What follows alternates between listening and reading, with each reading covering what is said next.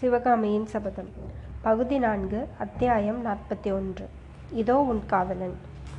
நல்ல சமயத்தில் வந்து சிவகாமியின் உயிரை காப்பாற்றியவர் புலிகேசி சக்கரவர்த்தி அல்லர். புலிகேசி வேஷம் பூண்ட நாகநந்தி அடிகள் என்பது நேர்கள் அறிந்த விஷயமே.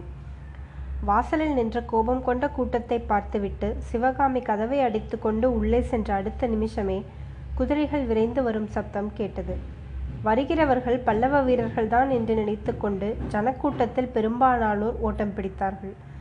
எஞ்சி நின்ற ஜனங்களும் வீட்டை காவல் புரிந்த சலுக்க வீரர்களும் வருகிறவர் புலிகேசி சக்கரவர்த்தி என்பதை கண்டதும் வியப்பினால் ஸ்தம்பித்து நின்றார்கள்.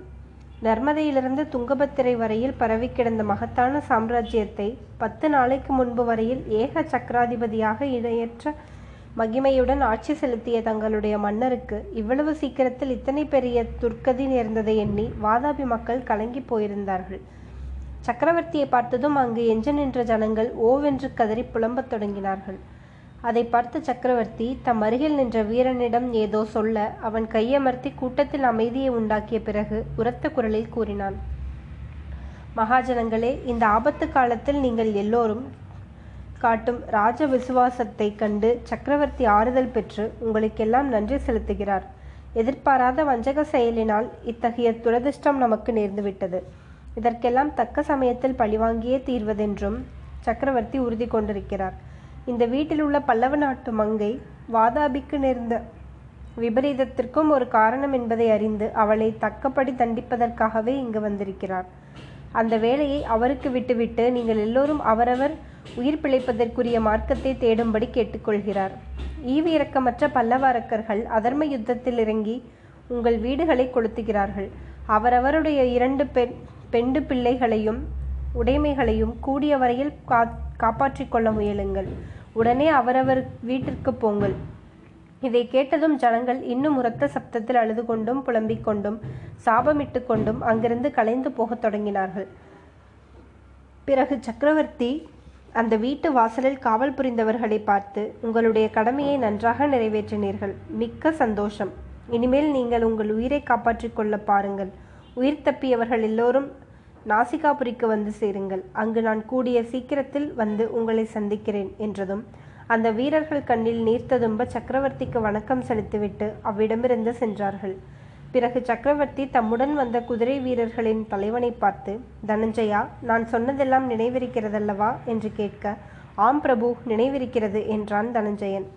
இன்னொரு தடவை சொல்லுகிறேன், இங்கிருந்து உடனே செல்லுங்கள். மாமல்ல சக்கரவர்த்திக்கு ஜே என்று என்று கோஷம் போட்டுக்கொண்டு நகரை விட்டு வெளியேறுங்கள். காபாலிகர் பலிபீடத்திற்கு அருகில் உள்ள காட்டுக்கு வந்து சேருங்கள். உங்களுக்கு முன்னால் நான் அங்கு வந்து சேர்ந்து விடுவேன் என்று கூறிவிட்டு மறுபடியும் அந்த வீரன் காதோடு, பலிபீடத்திற்கு அருகில் உள்ள குகையில் பைத்தியம் கொண்ட காபாலிகை ஒரு தீர்ப்பாள், தாட்சண்யம் பாராமல் அவளை கொன்றுவிடு என்றார் சக்கரவர்த்தி.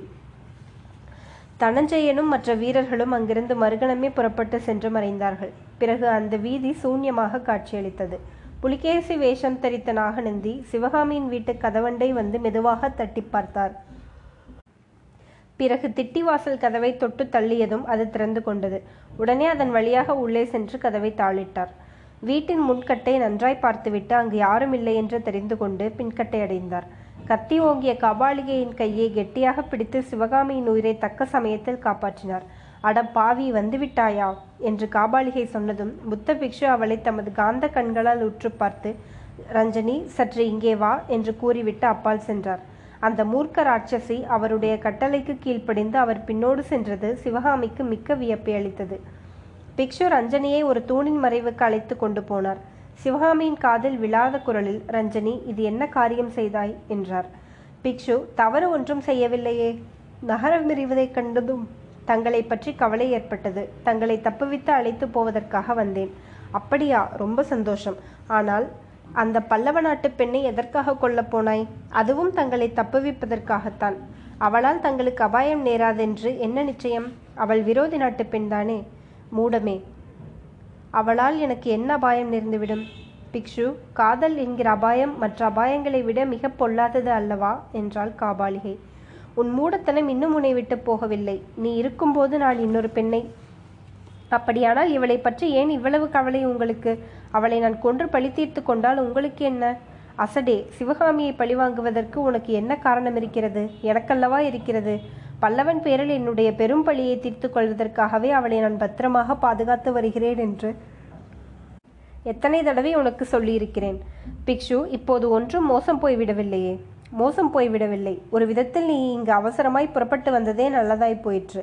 ரஞ்சனி, நீ எனக்கு இச்சமயம் உதவி செய்ய வேண்டும். இப்போது நான் சொல்லுகிறதை கேட்டால் அப்புறம் ஆயுள் முழுவதும் உன் இஷ்டப்படி நான் நடப்பேன். பிக்ஷு, இது சத்தியமா? எத்தனை தடவை உனக்கு சத்தியம் செய்து கொடுப்பது? இப்போது சத்தியம் செய்துவிட்டு அப்புறம் அதை மீறி நடந்தால் என்ன செய்வாய்? என்ன செய்வதென்று எனக்கு தெரியும். அதை செய்து கொள். இப்போது நான் சொல்கிறபடி செய். சொல்லுங்கள் அடிகளே. பிக்ஷு தனது குரலை இன்னும் தாழ்த்தி கொண்டு காபாலிகையிடம் அவள் செய்ய வேண்டிய காரியத்தை பற்றி சொன்னார். நன்றாய் தெரிந்து கொண்டாயல்லவா? அத் அந்தபடி செய்வாயா என்று கேட்டார். கட்டாயம் செய்கிறேன் என்றாள் காபாலிகை. பிறகு கோர புன்னகையுடன், பிக்ஷு, தாங்கள் தங்களுடைய பழியை தீர்த்து கொண்ட பிறகு நான் என் பழியை தீர்த்து கொள்ளலாம் அல்லவா என்றாள். பிக்ஷுவின் முகம் சுருங்கிற்று. ஆ, உன் சந்தேகம் உன்னை விட்டு அகலாது போலிருக்கிறது. எத்தனை தடவை ஆகட்டும் என்று சொல்லியிருக்கிறேன். போ, சீக்கிரம். அதோ ரதமும் குதிரைகளும் வரும் சப்தம் கேட்கிறது என்றார். காபாலிகை அந்த வீட்டின் முன்கதவை பிரவேசித்து வாசல் கதவில் சமீபம் வைத்தாள்.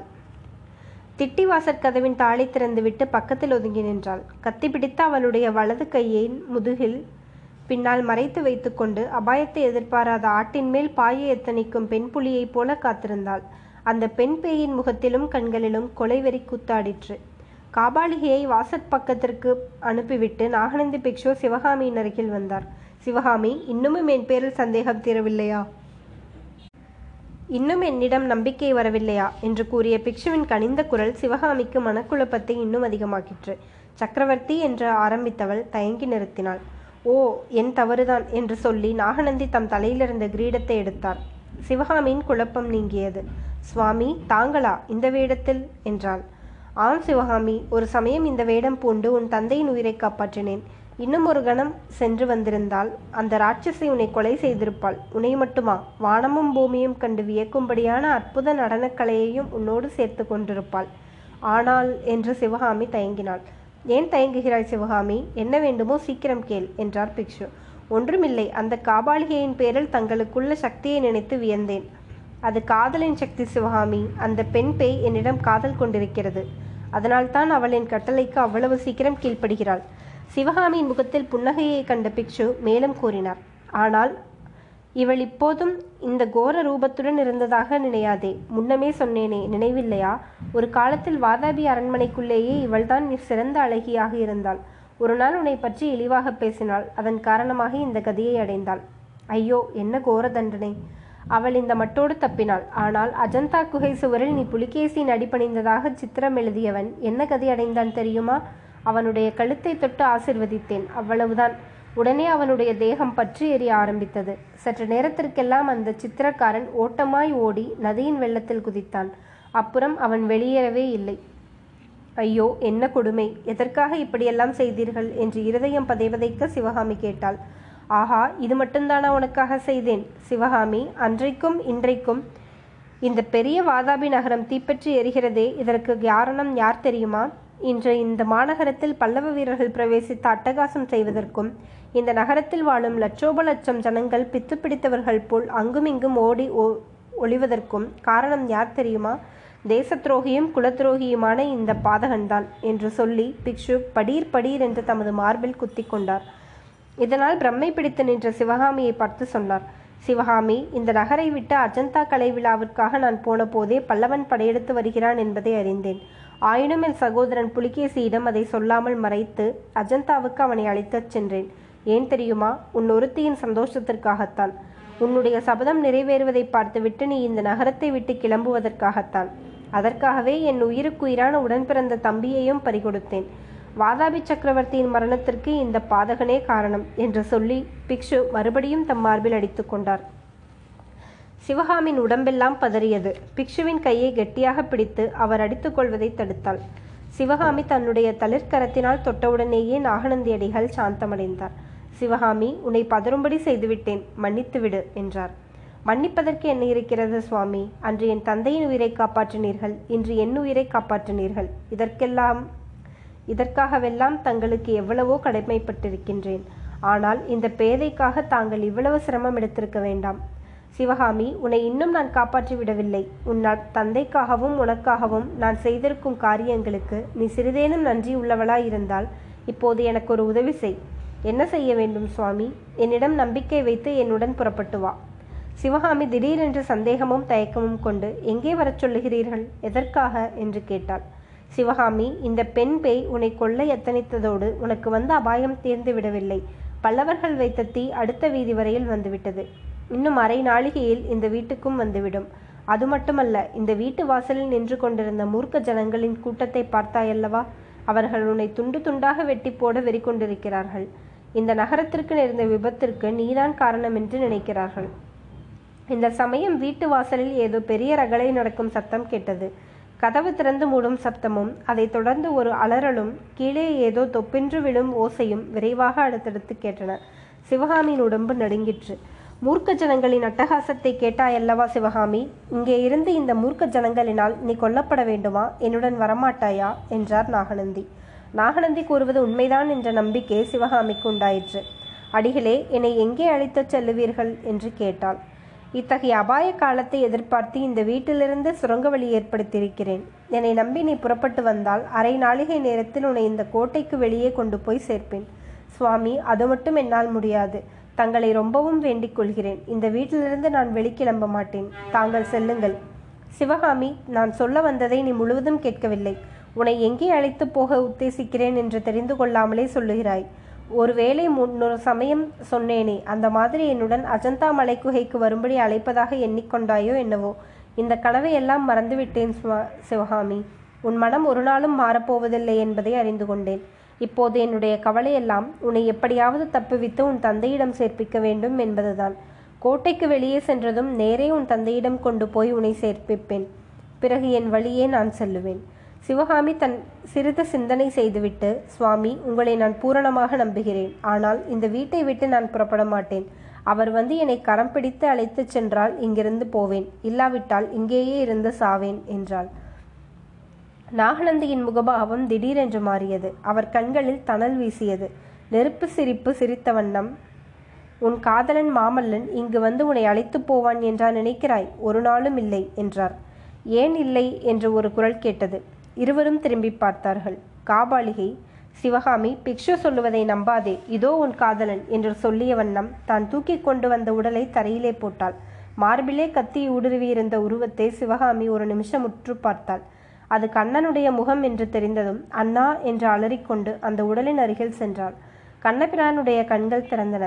சிவகாமியின் முகத்தை ஒரு கணம் உற்று பார்த்தான். தங்காய், உன் அக்கா கமலி உன்னை ஆசையோடு எதிர்பார்த்திருக்கிறாள். சின்ன கண்ணனும் உன்னை எதிர்பார்த்து கொண்டிருக்கிறான் என்று அவனுடைய உதடுகள் முணுமுணுத்தன. மறுகணம் அந்த சிநேகம் ததும்பிய முகத்தில் மரணக்கலை குடிகொண்டது. பேதை சிவகாமி மூர்ச்சையுற்று கீழே விழுந்தாள். நாற்பத்தி இரண்டாம் அத்தியாயம். ரஞ்சனியின் வஞ்சம். மூர்ச்சித்து விழுந்த சிவகாமி அண்டை நாகநந்தி பாய்ந்து சென்று நெற்றியின் பொட்டுக்களிலும் மூக்கின் அருகிலும் தம் நீண்ட விரல்களை வைத்து பார்த்தார். காபாலிகையை கடுங்கோபத்துடன் நோக்கி, பாதகி, என்ன காரியம் செய்துவிட்டாய் என்றார். மயானத்தில் நள்ளிரவில் பேய்கள் பல சேர்ந்து சிரிப்பது போல் காபாலிகை சிரித்தாள். அடிகளே, நான் என்ன பாதகத்தை செய்துவிட்டேன்? தாங்கள் சொன்னபடிதானே செஞ்சேன். இவளுடைய காதலன் மாமல்லனை வீட்டுக்குள்ளே நுழைந்ததும் கொன்றுவிடும்படி தாங்கள் தானே சொன்னீர்கள். அருமை காதலனுடைய கதியை கண்டு இந்த கற்புக்கரசி செத்து விழுந்தால் அதற்கு நான் என்ன செய்வேன் என்று காபாலிகை சொல்லுவதற்குள் நாகநந்தி குறுக்கிட்டு, அசடே, மாமல்லன் இவனல்ல. மாமல்லனுடைய ரதசாரதி கண்ணபிரானிவன். அரசனுக்கும் ரதசாரதிக்கும் உள்ள வித்தியாசம் கூட உனக்கு தெரியவில்லையா என்றார். ஓஹோ, அப்படியா சமாசாரம்? முதலிலே மாமல்லன் பிரவேசிப்பான், அவனை கொன்றுவிடு என்று தாங்கள் சொன்னபடி செய்தேன். இப்போது அவன் மாமல்லன் இல்லை, அவனுடைய சாரதி என்கிறீர்கள். இப்படி இவர்கள் பேசிக்கொண்டிருந்த சமயத்தில் வாசற்கதவண்டை வெளியிலிருந்து தடால் தடால் என்று கோடாரியால் பிளக்கும் சத்தம் கேட்கத் தொடங்கியது. ரஞ்சனி, போனது போகட்டும், கடைசியாக நான் கேட்கும் ஒரே ஒரு உதவியை மட்டும் செய். இந்த பெண்ணின் உடம்பில் இன்னும் உயிர் இருக்கிறது. கொஞ்சம் அவகாசம் இருந்தால் இவளை உயிர்ப்பித்து விடுவேன். இவள் தம்முடைய வசத்தில் இருக்கும் வரையில் மாமல்லன் எப்படியும் இவளை தேடிக்கொண்டு வருவான். என்னுடைய பழி நிறைவேறும் வரையில் இவள் உயிரோடு இருக்க வேண்டும். ஆகையால் இவளை எடுத்துக்கொண்டு நான் முன்னே போகிறேன். இதோ பல்லவ வீரர்கள் கதவை பிளக்கிறார்கள். நீ சற்று நேரம் இங்கே இருந்து அவர்களை எப்படியாவது தடுத்து நிறுத்த வேண்டும். அடிகளே, ஒருவர் இருவர் வந்தால் நான் சமாளிப்பேன். கதவை பிளந்து கொண்டு பல பேர் உள்ளே வந்தால் அவர்களை எல்லாம் நான் எப்படி தடுத்து நிறுத்த முடியும்? உன் சாமர்த்தியத்தை எல்லாம் இதிலேதான் காட்ட வேண்டும். நீதான் சிவகாமி என்று சொல்லு. சற்று நேரம் அவர்கள் திகைத்து நிற்பார்கள். அப்போது ஏதாவது சாக்கு போக்கு சொல்லு. அரை நாளிகை நேரம் அவரை தடுத்து நிறுத்தி வைத்தால் போதும். ஆ கள்ள பிக்ஷுவே, பல்லவ வீரர்கள் கையினால் என்னை கொள்ளுவிப்பதற்கா பார்க்கிறீர்? ரஞ்சனி, பல்லவ வீரர்களால் நீ சாகமாட்டாய் என்று சத்தியம் செய்து கொடுக்கிறேன். உன்னை பைத்தியக்காரி என்று அவர்கள் விட்டுவிடுவார்கள். ஒரு நாளும் அவர்களால் உனக்கு மரணம் நேராது. போ, சீக்கிரம் போ. இந்த ஒரு உதவியை மட்டும் நீ எனக்கு செய். அப்புறம் உன்னை எக்காலத்திலும் மறக்க மாட்டேன். அசூயையும் குரோதமும் நிறைந்த கண்களால் காபாலிகை மூர்ச்சையாய் கிடந்த சிவகாமியையும் புத்த பிக்ஷுவையும் மாறி மாறி பார்த்துவிட்டு வேண்டா வெறுப்பாக வாசற்பக்கம் போவதற்கு திரும்பினாள். அவள் திரும்பி இரண்டு அடி எடுத்து வைத்தாளோ இல்லையோ, புத்த பிக்ஷு கண்மூடி திறக்கும் நேரத்தில் தன் இடுப்பில் செருகியிருந்த விஷக்கத்தியை கையில் எடுத்தார். அவருடைய சக்தியெல்லாம் பிரயோகித்து காபாலிகையின் முதுகில் அந்த கத்தியை செலுத்தினார். ஓ என்று அலறிக்கொண்டு காபாலிகை திரும்பினாள். அட பாவி சண்டாளா, கடைசியில் துரோகம் செய்து விட்டாயா என்று கத்திக்கொண்டு ரஞ்சனி நாகநந்தி மேல் பாய்ந்தாள்.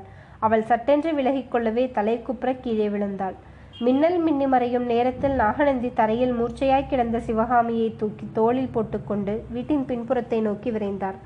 கால வெள்ளத்தினால் சிறிது பின்னோக்கி சென்று கண்ணபிரான் அந்த துர்க்கதிக்கு ஆளானது எப்படி என்பதை கவனிப்போம்.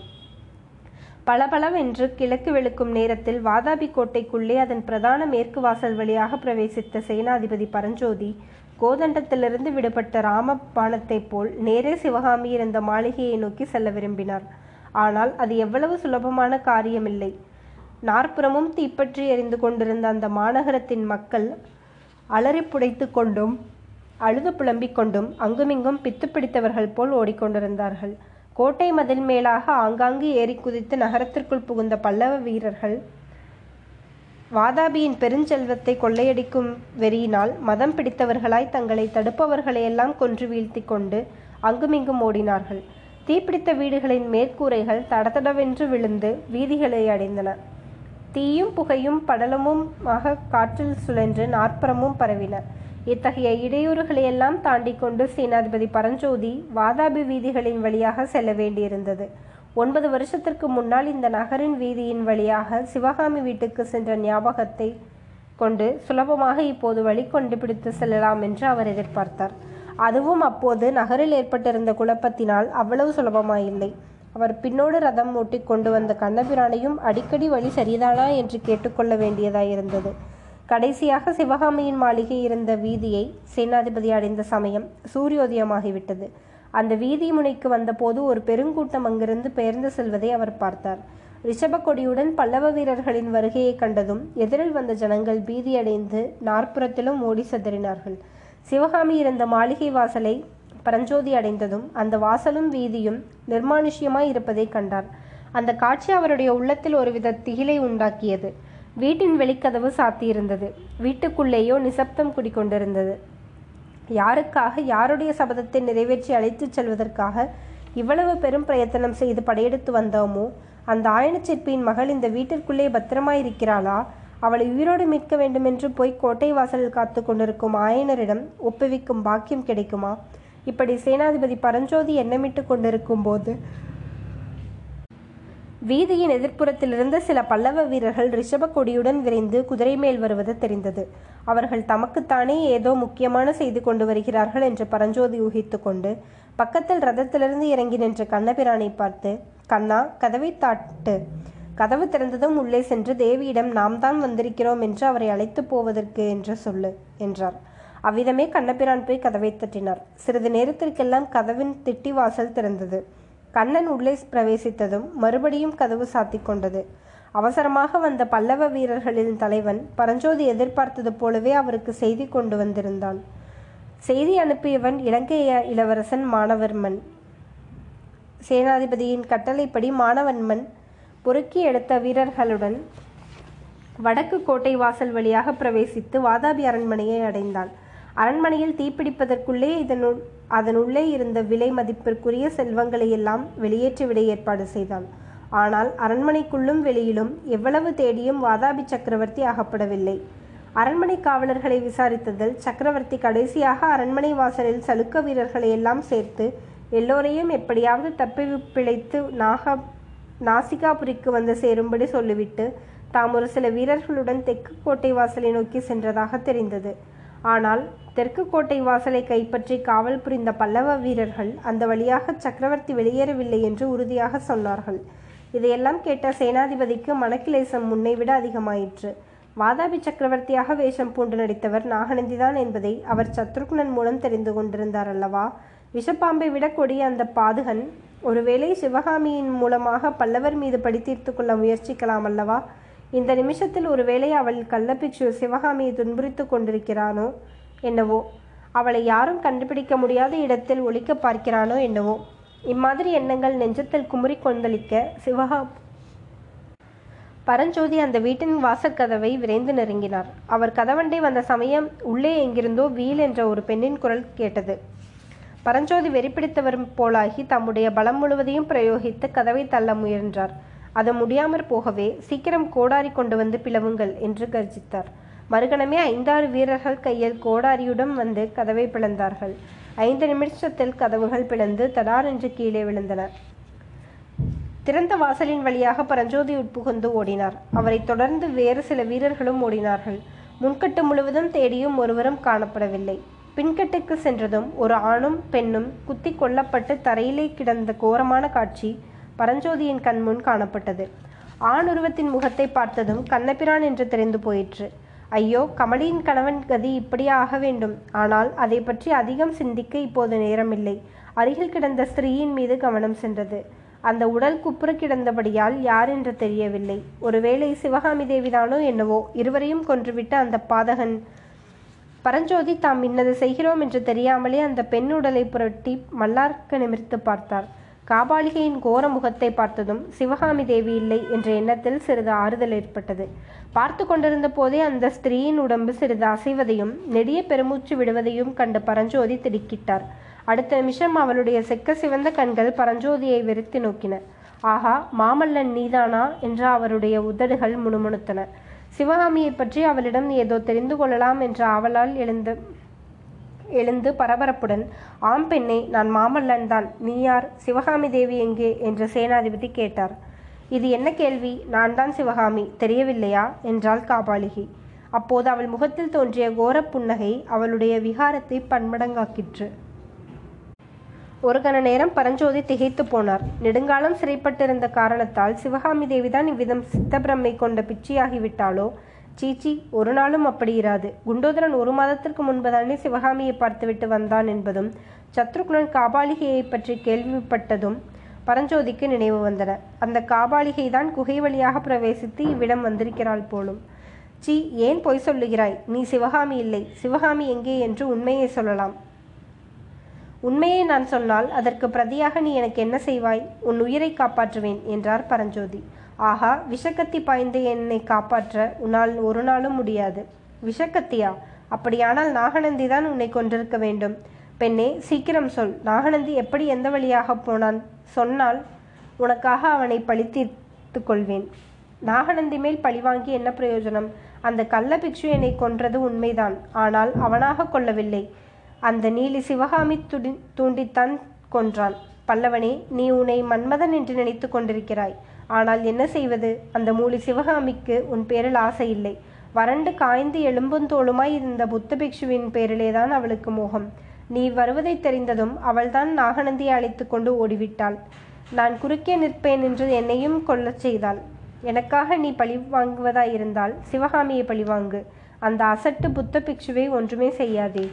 இந்த வார்த்தைகளெல்லாம் பரஞ்சோதியின் காதில் கர்ண கொடூரமாக விழுந்தன. மேலே கேட்க சகியாமல், பெண்ணே, அவர்கள் இருவரும் எங்கே சென்றார்கள்? எப்படி போனார்கள்? சீக்கிரம் சொல்லு என்று கூறினான். தம்முடைய யுத்தி பழித்துவிட்டது என்று எண்ணிய காபாலிகை கொள்ளை முற்றத்து கிணற்றிலே இறங்கிப்பார். சுரங்க வழி அங்கே இருக்கிறது. சிவகாமியை பழிவாங்கு, ஞாபகம் இருக்கட்டும் என்று சொல்லி பேச்சை நிறுத்தினாள். அதோடு அவளுடைய முக மூச்சும் நின்றது.